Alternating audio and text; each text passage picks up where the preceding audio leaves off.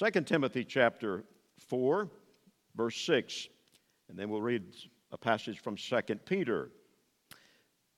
Paul says in the last recorded epistle that we have of Paul to, to his protege, Timothy, For I am now ready to be offered, and the time of my departure, literally loosing, is at hand. And then the most familiar verses in the whole book, the whole letter. I fought a good fight. I have finished my course. I have kept the faith. Verse 8 Henceforth there is laid up for me a crown of righteousness, which the Lord, the righteous judge, shall give me at that day. And not to me only, but unto all them also that love his appearing. You might think, Pastor, these are words usually read at a funeral. This is not a funeral. I know we've had some recently. But no, I'm not being morbid today. I think perhaps the best time to quote these verses is on this occasion, the last Sunday of a year. As we face a new year, if the Lord tarries is coming, we see the uh, prospects that Paul had in view. But it wasn't just the Apostle Paul, it was also Peter. So in 2 Peter chapter 1, would you keep your finger there? 2 Timothy 4, 2 Peter chapter 1, after giving these virtues and a whole list that we should have, that we should add to our faith, and I've preached through those several years ago. But after giving that, uh, all that series of truths, he says this in conclusion in verse 10 of chapter 1 Wherefore, the rather, brethren, give diligence. So we need to give attention to what we're about to read. Give diligence to make your calling and election sure. For if ye do these things, ye shall never fall. For so an entrance shall be ministered unto you abundantly into the everlasting kingdom of our Lord and Savior, Jesus Christ. Two perspectives, very similar one from Paul, one from Peter. It's not morbid to live every day as if it were our last. In fact, that's the wisest way to live. I appreciate what a fellow said one time. I don't know who it was, but he said, It's the way I want to finish my life that keeps me on course. That's true. Now, what did Peter and Paul have in common that caused me to read their words toward the last here? They had it revealed to them by God that they would die for their testimony for Jesus Christ. We read that in 2 Timothy chapter 4 verse 6. We read it in 2 Peter chapter 1, verse 14, they they mentioned that. They had it revealed to them that they were going to die. I don't know how you work out your eschatology with that. That's a little bit challenging.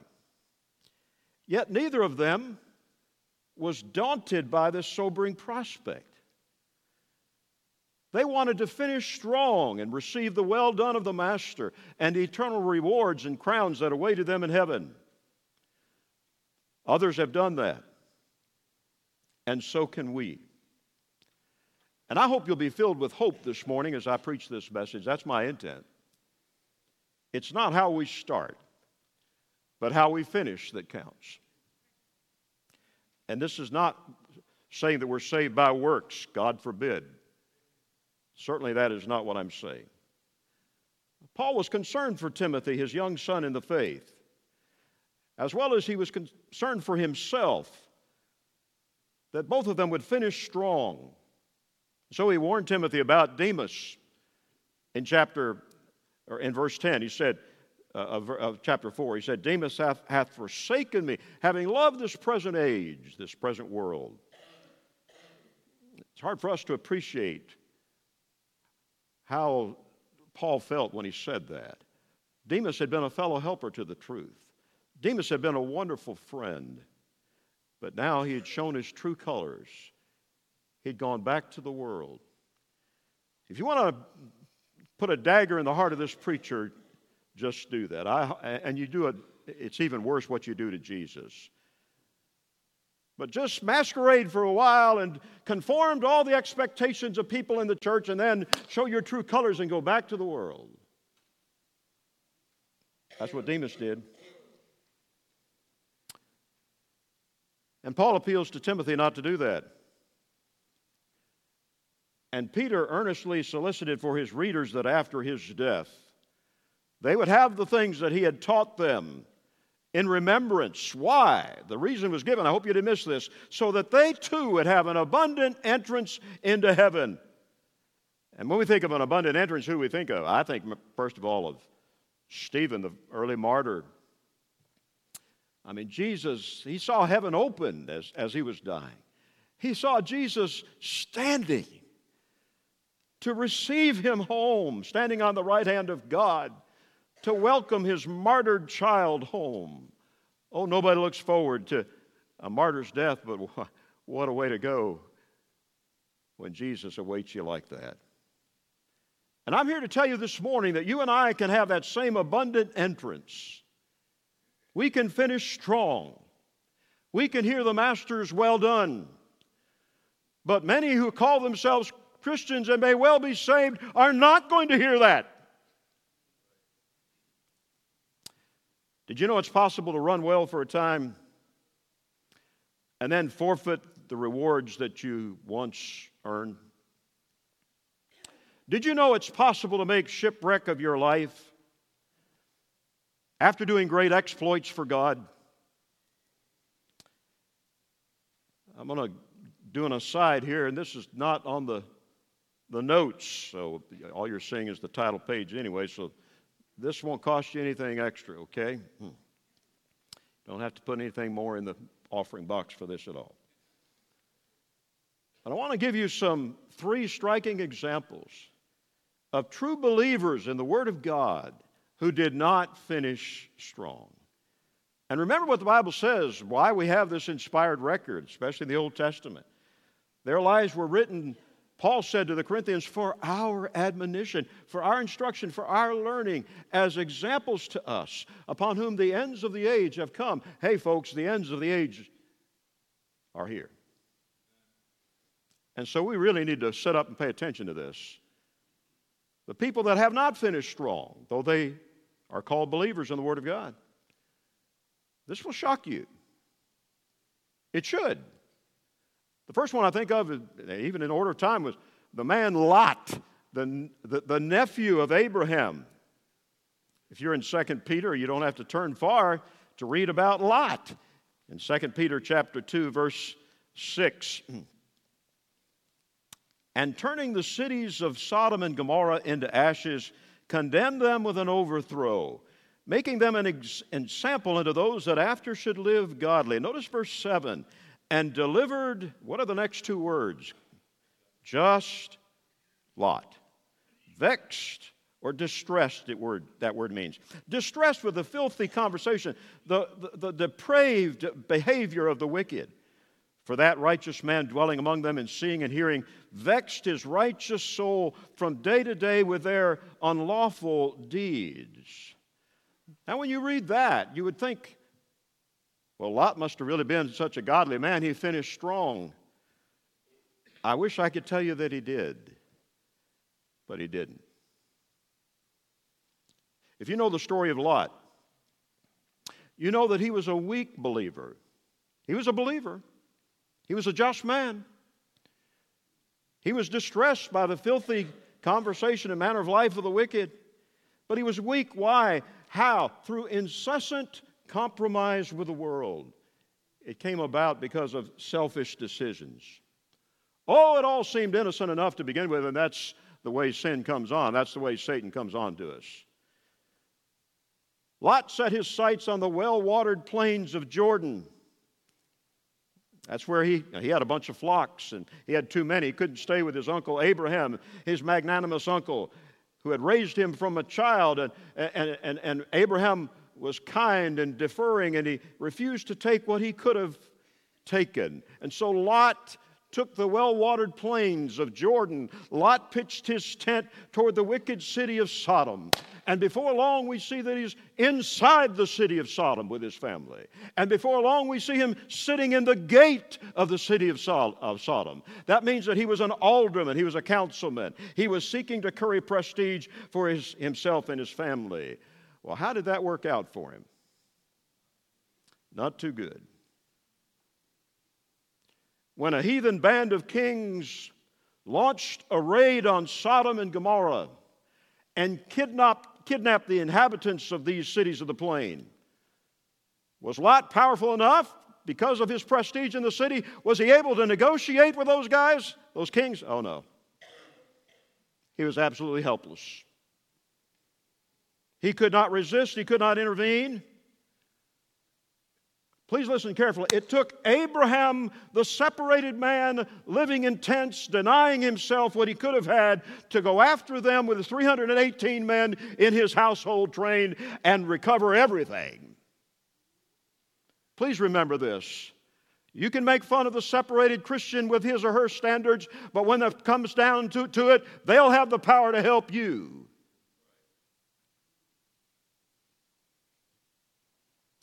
We know the rest of the story. Or at least I hope you do. God destroyed the cities of the plain. God destroyed Sodom and Gomorrah with fire and brimstone. Nobody could say it was done naturally, it was God who did it. But God didn't destroy those cities until He had spared Lot and his two unmarried daughters. His wife turned into a pillar of salt because she turned around to look. Well, do those two daughters and Lot live happily ever after? I'll be discreet. You know they didn't. The last we see, see of Lot and hear of him, he's living in a cave and consenting to the wicked sin of incest with his two unmarried daughters so that he will have a posterity. Even though, remember, Lot had seen what God had done for his uncle Abraham and his aunt Sarah in their old age, miraculously giving them posterity. And so we see Lot at the last defeated and defiled. Is Lot going to be in heaven? Oh, yes. Is he going to have any rewards? Not many, if any. Saved by the skin of his teeth. Think of another man. Didn't finish strong. Great man. His name was Solomon. Bible says Solomon was beloved of his God. He started out good. The heir apparent to King David, the beloved son of David, Bathsheba. He could have had anything he wanted. He, he could have had riches and long life. He could have asked for the lives of his enemies and God would have given it to him, but instead, very wisely, he asked for wisdom. And so the whole world came to hear the wisdom of Solomon, the Bible says, not just the Queen of Sheba, we remember her the most. When she left, the Queen of Sheba, she was speechless at what she had heard and what she had seen of his kingdom splendor. There was no life left in her. It's hard for us to appreciate how wise Solomon was. The wisest man who ever lived outside of Jesus himself. No one could win an argument with Solomon. He could see right through their intellectual sophistry. But what that those who tried intellectual sophistry could not accomplish with Solomon, are you listening? Wicked women did. They turned away his heart. We read in Nehemiah chapter 13, verse 26, these strange wives, these heathen princesses, princesses, no doubt he entered into political alliances with them. Did not Solomon, king of Israel, sin by these things? Yet among many nations was there no king like him who was beloved of his God, and God made him king over all Israel. Nevertheless, even him did outlandish women cause to sin. Outlandish doesn't refer to their appearance or dress style, it means foreign, strange. Where do we see Solomon at the last? Please don't miss this. What Solomon would have never done for himself in worshiping idols, he did for his heathen wives. Burning incense, sacrificing. And so his God given wisdom, as wonderful as it was, as amazing as it was, as sought out as it was, was neutralized by the wiles of wicked women. And we see at the last God gets angry with the very one that was so singularly beloved of him. God divides the kingdom from Solomon, even before he died, and raises up adversaries. A true believer? Yes. Triumphant at death? Far from it. The wonderful, amazing Solomon died like a fool. There's one other person I want to mention, not as well known. But I think of King Asa. King Asa was one of the godliest kings of Judah. The Bible says he was, I'm just piecing things together for the sake of time, he, he was helped marvelously by his God. God actually helped Asa, vastly outnumbered, defeat a million man army. We've had million man marches, million women marches on Washington, D.C. That makes the headlines. This really would have made the headlines. God helped him to defeat a million man army. King Asa went further than his predecessors in enacting godly reforms. You don't read hardly any of the other godly kings did away with the high places, those prominent shrines and groves of trees on elevated ground used to worship false gods. But Asa did, at least for a time. He took away the high places. He removed his queen mother when she embraced idolatry. You know he was taking a chance when he did that. He led all Israel into a solemn covenant to seek the Lord God of their fathers with all their heart and with all their soul. And for a time, the people of Judah flocked to him, not out of fear, but out of love. Because when they saw the Lord, his God, they saw that he was with him. Well, after reading all those great things and the accolades that God wrote about King Asa, you would think, well, when it came time for him to, to go, he just climbed the golden staircase to heaven. Not quite. The Bible says that the last Asa was diseased in his feet. He was in great pain. But instead of seeking to the Lord who had helped him so marvelously throughout the 41 years of his reign, he sought to the physicians. He did foolishly at the end, he even persecuted some of the true prophets of God. 2 Corinthians 16, 7 through 12 tells the sad story. King Asa did not end well. After trusting the one true God for decades, he placed his reliance on fleshly might. And he died a, in horrible pain, a miserable, hateful, bitter old man. I'm telling you, folks, few finish well. But you and I don't have to be the statistics. So, how can we be different? How can we defy those stats?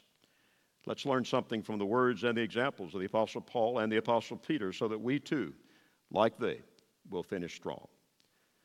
So I'm being positive now, and I'll move along. I've got to cover some ground this morning.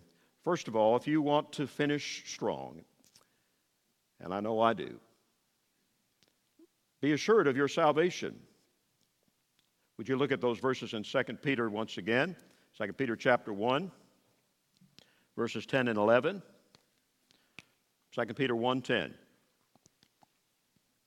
Wherefore the rather, this is to be given priority. The rather, brethren, give diligence to make your calling and election sure. For if you do these things, ye shall never fall, even at the last. And an entrance will be ministered unto you abundantly, he goes on to say in the next verse. I'm here to tell you this morning, and many of you realize this, but I hope it'll bless your heart to think about it again. We can know assuredly that we are saved from the awful place called hell. Furthermore, we can know that we will gain rich heavenly rewards we can know that we will have an abundant entrance into heaven. Some people think they're being humble when they just sing that little song that, you know, I hate, and y'all made it a standing joke, and I, I laugh with you. But I'm serious as to the reason I hate it. I, I hate that song, Lord, build me just a cabin in the corner of Gloryland. That's pretty minimal, isn't it? Just barely making it to heaven. Oh, that's all I asked for. I'm, I'm so humble. I'm so low. Give me a break. We need to set our sights on a mansion on Hallelujah Boulevard because that glorifies the Lord the most. How can we do that? Very quickly, believe God's promises. There are many verses in the Bible that teach eternal security. it's how they're used that has brought that into disfavor with some people. We can know we are saved we can say with the Apostle Paul, who evinced a great degree of confidence, it was not dogmatic presumption, when he said to Timothy in this same epistle, 2 Timothy chapter 1, verse 12, For I know whom I have believed, and am persuaded that he is able to keep that which I've committed unto him against that day, the day of judgment. You can have a heaven to go to heaven in. You don't have to run scared the whole way you can know you are saved. The Apostle Paul, it was triumphant. He wasn't fleshly, dogmatic in his what he said to Timothy in those familiar verses, chapter 4, verses 6 through 8. In verse 6, he looked downward into the grave, and he had absolutely no terror whatsoever. Paul believed that he would be beheaded soon. His blood would be poured out as a libation, a drink offering. He knew that as a Roman citizen, he would not be crucified. He expected to be beheaded. He viewed his approaching death as a departure, a loosing, a release. He not only looked downward into the grave with no fear, he looked backward in verse 7 upon a life well spent, and he had no regrets. So he wrote his own triumphant epitaph. Then he looked upward into heaven, verse 8, saw the awards and the crowns there. Henceforth there is laid up for me a crown of righteousness, which the Lord, the righteous judge, shall give me at that day, and not to me only, but unto all them also that love his appearing. He looked upward to heaven, and he had no reservations about that day. Please don't listen to those who demonize this doctrine of eternal security and paint it in horrible colors as if those who believe it are seeking for a license to sin. No, just take God at His word. Secondly, obey His commands. Good works have nothing to do with our salvation. Hallelujah, we are saved by grace through faith, as Paul said to the Ephesians, chapter 2. But good works, are you listening? Good works have a whole lot to do with our assurance. As Peter said here in verse 10 of his second epistle, chapter 1 For if ye do these things, ye shall never fall. You'll never stumble into doubt or despair or fear. And I'm talking, I know, not because I've read your email, not because you've come to me about it necessarily. But I'm talking to many people this morning who have had serious doubts about your salvation. And it's easy to just say, just take God at His word. Just, you know, just believe the Lord. Yeah, that's easier said than done. There are a lot of other things that contribute to our assurance in the Word of God. Our obedience does. The moral qualities that Peter emphasized in those foregoing verses in 2 Peter chapter 1. Add to your faith, yes, there's things need to be added. Virtue, that's moral excellence, and knowledge, and temperance, that's self control, and patience, which is perseverance, and godliness, and brotherly kindness, and charity. And then, then he says, For if you do these things, you shall never fall. You never fall from your steadfastness. Could I just be even more blunt and simple? You are not likely to finish strong if you do not have the assurance of your final salvation. You won't be much of a threat to the devil if you don't have assurance of your salvation. And if you are living in willful, deliberate sin right now, I can tell you almost without any doubt, you will have serious doubts about your salvation unless the devil has deceived you with a false hope of heaven. Because Jesus said in John chapter 8, verse 12, He that followeth me shall not walk in darkness. What's the flip side of that? If you're not following Jesus, you're going to walk in darkness.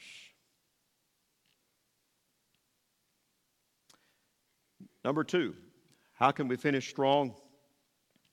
Don't give up the fight. Don't give up the fight.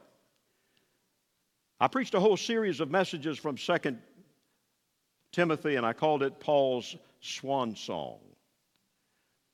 And we can hear from Paul's swan song here that to him the Christian life was a battle, it was a race, it was a sacred trust. And Satan wants to wear us down. In the book of Daniel, we read that expression Satan will seek to wear out the saints of the Most High. And he'll try to get us weary of the fight. I hear people saying that all the time. Pastor, I love Jesus, I love church, I love the people of God. I'm just tired of the fight. Join the party.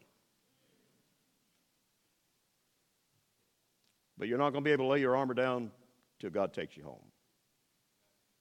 Don't give up the fight. That's why we have the Christian armor given to us in Ephesians chapter 6. Wherefore, take unto you the whole armor of God, that you may be able to withstand in the evil day. And having done all, you don't think you can reach down and pull up anymore and get it out, but having done all, stand. You're going to need that in 2024.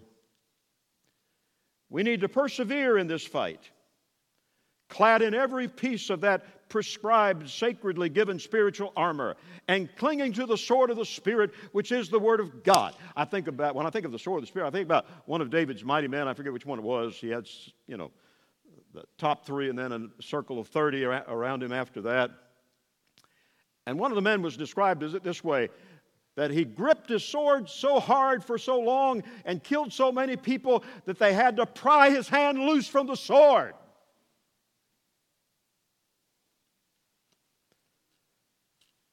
Don't give up the fight.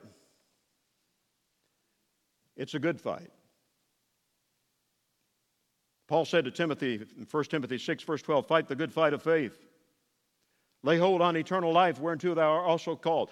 The, the word good there, it, it's a different word that's often translated good. This particular word means intrinsically good. It is good by its very nature. It's a good fight. Why? Because our Savior has already purchased the victory in this fight through his death and resurrection. Satan, I need to tell you again, though I, you've heard it many times from these lips, Satan is a defeated foe. Yes, he's running around like a chicken with his head cut off. He's making a big mess, causing a big ruckus, but he knows that his time is short. The victory has already been pronounced on him. The, his head was crushed at the cross. Don't let the devil bluff you otherwise. It's a good fight because the outcome is secure. It's a fight of faith. And faith is the victory that overcometh the world.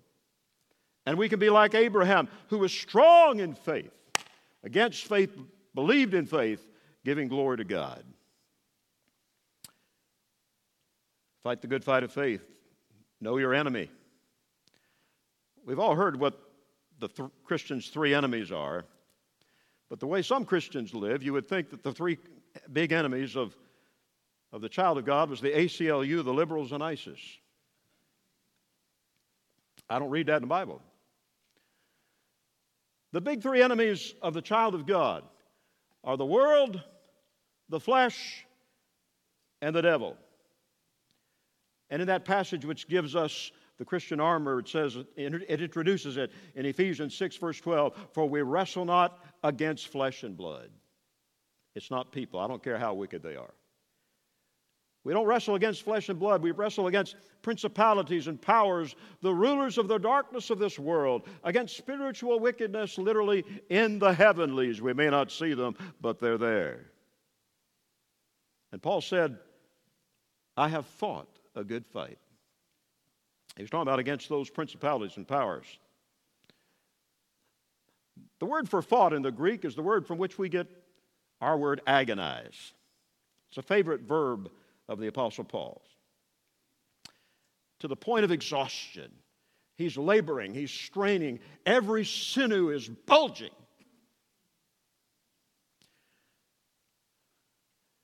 I know many of you will identify with this because of the time of year we're at. We're about to enter the really big peak of basketball season with the NCAA. And in our area, it's especially true. The Tar Heels and the Blue Devils are going to go at it. They always do it twice, at least. And if they can meet in the tournament, even more than that. Whoever loses the first fight is out for revenge. Nothing else matters. It's a grudge match. But I'm here to tell you this morning no Tar Heel, Blue Devil grudge match ever had more cause for all out expenditure of strength than when we are fighting against the world and the flesh and the devil. And Paul said in 1 Corinthians 9, verse 26, So fight I, not as one that beateth the air. He wasn't just shadow boxing, he didn't miss his aim, he wasn't wasting his strength. And neither are you, dear fellow soldier. Don't grow weary in well doing. The writer to the Hebrews said, You have not yet resisted unto blood in your striving against sin. Has anybody here been beaten or shot cut, with, cut up with a knife, stabbed for your love for Christ? Anybody? I'd love to see, honestly. Some have, many have. Keep wrestling with those indwelling lusts. Keep up that enmity with the world. Don't peacefully coexist with doubts and unbelief. Fight. Wrestle. Pray. Get intense. This Christian life is not for wimps in 2024. A century ago, the most colorful evangelist in America was a man you've heard of, most of you, evangelist Billy Sunday. Oh, how he fought the liquor crowd, how he fought the devil. He fought sin. He'd get so mad at the devil, he'd throw hymn books and chairs at him from the platform. And he said this once I'm going to beat the devil with my fists. I'm going to kick him with my feet. I'm going to bite him with my teeth. And when I'm old and weak and toothless, I'll gum him till I die. And we smile, but you know, that's what it takes. There's a real warfare going on with the powers of darkness in the heavenlies. The devil never lets up. That's one thing good you can say about him. And we better not let up either. Got to fight the devil. Got to fight the good fight of faith. We need to know who our enemy is. We need to guard the truth. Isn't it interesting? Paul said there in verse 7 of 2 Timothy chapter 4, I have kept the faith. We hear a lot about faith these days. People of faith, you know, sincerely held faith, blah, blah, blah. This is not that kind of faith. This is God's revealed truth, the faith the heart of which is the gospel. And Paul said to Timothy in chapter 1, verse 14 of his second epistle, that good thing which was committed unto thee, keep by the Holy Ghost. Now, Paul had kept the doctrines of the gospel in their purity. He had suffered for the gospel. He had not compromised the gospel. He had not betrayed any of the gospel. And he appeals to Timothy, his young protege, that he was concerned about. Recognize the treasure that you have, O Timothy. Guard it for everything you are and have. Guard it. Chapter 6, verse 20 of his first epistle, O Timothy, keep that which is committed to thy trust. Fight against compromise, fight against heresy. And in these last days, beloved, of apostasy and subtle diabolical infiltration of error, we can't afford to let down our guard. When you get a, when you clothe in the morning, strap on that shield of faith. Put on those gospel shoes. Make sure you have the sword of the Spirit, which is the Word of God. Don't leave home without it. 2024 promises to be one of increasing attacks against Christ and Christians and truth. And if it was said 2,000 years ago by the inspired writer Jude, we must earnestly contend for the, the faith. There it is again the faith, the body of truth, once and for all delivered to the saints. Do you think it's any more needful today? Don't give up the fight, don't cave to the culture. It's a good fight, the outcome is assured. Preacher, how can I finish strong? as I'm thinking about that on this last day of the year. Number three, stay focused on Jesus. Stay focused on Jesus. As Paul testified to Timothy that his own loosing departure, he said, was at hand, he knew he was about to be beheaded. He could honestly say that he was among those who loved Christ's appearing. The writer to the Hebrews tells us, again, I, because for the sake of time, not having you turn to a lot of these passages, I hope you'll jot the references down and look at them later. That's not what I say that's important, it's what God says. But in Hebrews 12, 1 and 2, let us lay aside every weight and the sin which doth so easily beset us, and let us run with patience the race that is set before us, looking unto Jesus, the author and the finisher of our faith. Paul said, in light of that, I have finished my course. Did you know there's a course laid out for every one of us? There's a race that is set before us, each of us. And I've got news for you it's not a sprint. I was never a sprinter. Somebody be 10 yards down the road before I get out of the starting blocks. But the Lord knew I was going to be a preacher and I needed a good set of lungs, and I could run a distance race. This is an endurance race. And here at this late hour, with the shadow of the guillotine hanging over the Apostle Paul, he still had a finishing kick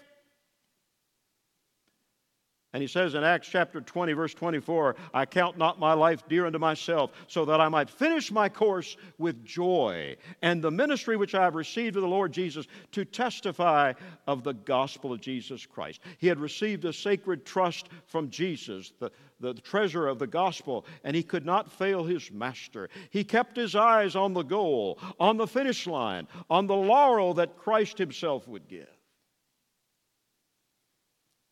That means we're going to have to avoid entanglements and weights. Chapter 2, verse 4 No man that warreth entangleth himself with the affairs of this life, that he may please him who hath chosen him to be a soldier. Beloved, let's take with us only what we need for the battle.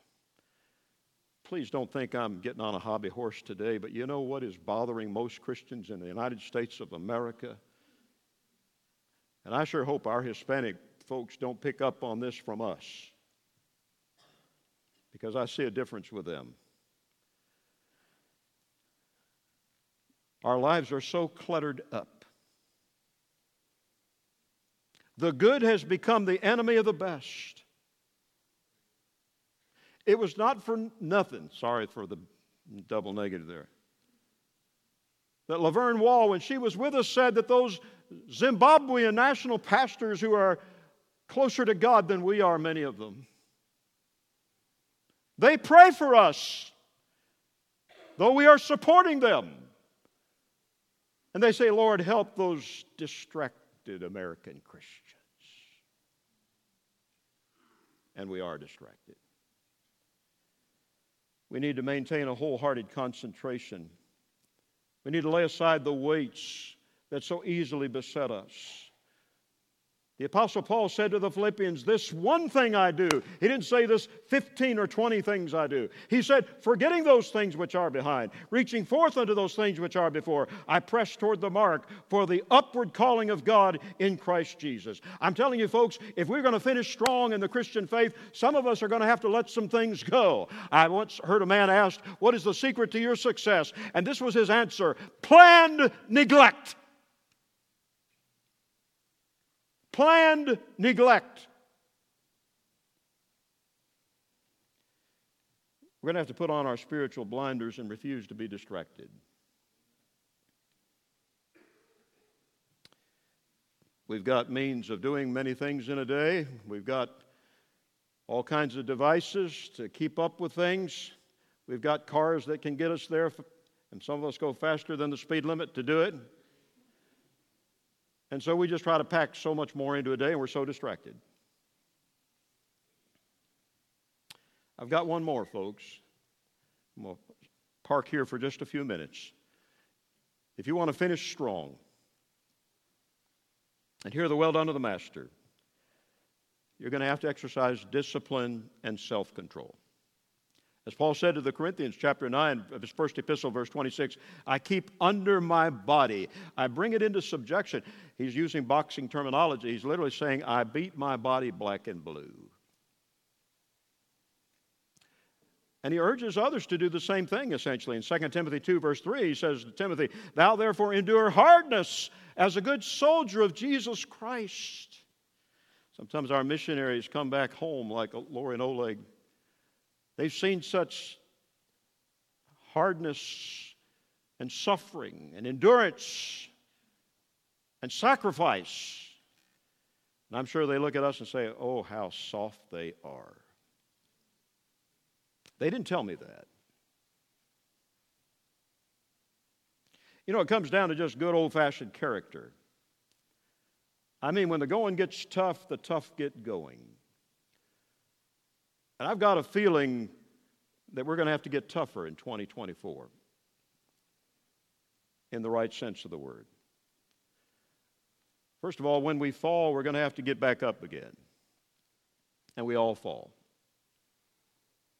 Proverbs 24, verse 16 For a just man falleth seven times and riseth up again.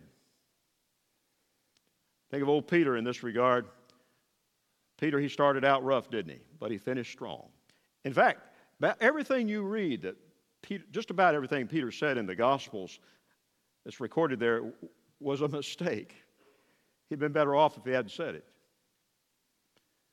Finally, he stooped so low as to curse and swear and say that he never knew Jesus, but you know the rest of the story. When Jesus looked at him and the rooster crowed, Peter proved that he knew Jesus. He proved that he had the right stuff because he went out and wept bitterly. And then Jesus asked him later three times, Simon, son of Jonas, do you love me? And he crumpled up and wilted and said, Lord, you know everything. I know what it looks like, but you know that I love you. Now, I'm here to tell you this morning a man or a woman can make a lot of blunders but still end up with a sincere heart for God. Samson failed miserably. He gave in to his lusts, he ruined his testimony. But in his death, he slew more than in his life. Don't let your guard down. Paul said in Romans 13, verse 14, Make not provision for the flesh to fulfill the lust thereof. Satan is not omniscient like God. Satan doesn't know all things. That's why, for one reason, uh, uh, one thing, we need to be careful what we say out loud. Satan is not omniscient, but he is an astute observer. For thousands of years, he's watched human character. He knows our weaknesses. And one of his favorite tools not just for men, but women too. You know what it is? Self pity. If he can get you to wallow in self pity, he will make you think, and I know whereof I speak, he'll make you think that because you had to suffer for a time, you deserve relief. And so often we seek relief through sin. We think we deserve a break. How did that work out for David on the rooftop when he thought he'd sit this one out? Thank God he repented and finished strong. Amen. And finally, pray to be kept from falling. I go back to that little epistle of Jude. We quoted verse 3, but in verse 24, even a more memorable verse, a triumphant and encouraging verse, Paul uh, or Jude commits his readers to God, and he says this: "Now unto him who is able to keep you from falling." Keep you from falling, and to present you faultless before the presence of his glory with exceeding joy. You know it's scriptural to pray that way? Lord, keep me from falling. Lord, help me to finish my course with joy. Lord, help me to bring forth fruit in my old age. Lord, help me not to rest on my laurels and think that I can just coast into heaven. I heard a preacher pray, uh, say one time, There's no fool like an old fool. There's no fool like an old fool. And even if you're saved, and please understand what sense I'm saying, if you're saved, you're not safe. And if you examine the context of Jude's epistle, it's all about falling. It's all about apostasy. He talks about the angels which kept not their first estate, they fell. The Israelites, though they'd been delivered marvelously from Egypt by blood and by power, they fell in the wilderness. Sodom and Gomorrah fell. Balaam fell. The sons of Korah fell. But, beloved, you and I don't have to fall.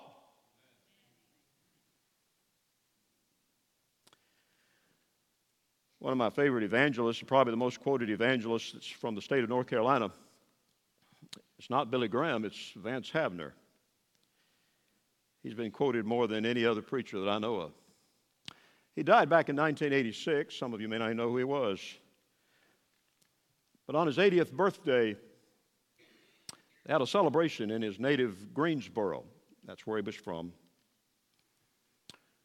And an original poem was read by his dear friend, Dr. Robertson McQuilkin, who for many years was the president of Columbia Bible College, became Columbia International University a great man of God. Dr. McQuilkin, on the 80th anniversary, the 80th birthday of, of his dear friend Vance Havner, he was moved to write a poem based on the testimony message of Vance Havner. The title of it was Getting Home Before Dark. And this poem may not float your boat at all. Poetry may not be your thing but would you indulge me just a little? This poem moves my soul. And I pray it may move one or two others. And then I'm done. Robertson McQuilkin, writing in honor of Vance Havner. Home before dark. It's sundown, Lord. The shadows of my life stretch back into the dimness of the years long spent. I fear not death, for that grim foe betrays himself at last, thrusting me forth into life, life with you unsoiled and free. But I do fear. I fear the dark specter may come too soon, or do I mean too late? That I should end before I finish, or finish but not well that I should stain your honor, shame your name, or grieve your loving heart. Few, they tell me, finish well. Lord, let me get home before dark. The darkness of a spirit grown mean and small, fruit shriveled on the vine, bitter to the taste of my companions burden to be borne by those brave few who love me still. No, Lord.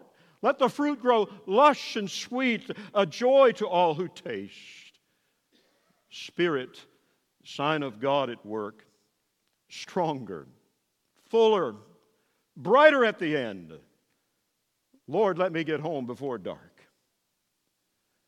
The darkness of tattered gifts, rust locked, half spent misspent. A life that once was used of God, now set aside. Grief for glory is gone. Fretting for a task God never gave. Mourning in the hollow chambers of memory. Gazing on the faded banners of victories long gone. Cannot I run well unto the end? Lord, let me get home before dark. The outer me decays. I do not fret or ask reprieve.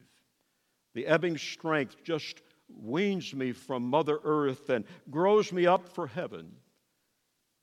I do not cling to shadows cast by immortality. I do not patch the scaffold lent to build the real eternal me. I do not clutch about me my cocoon, vainly struggling to hold hostage a free spirit pressing to be born.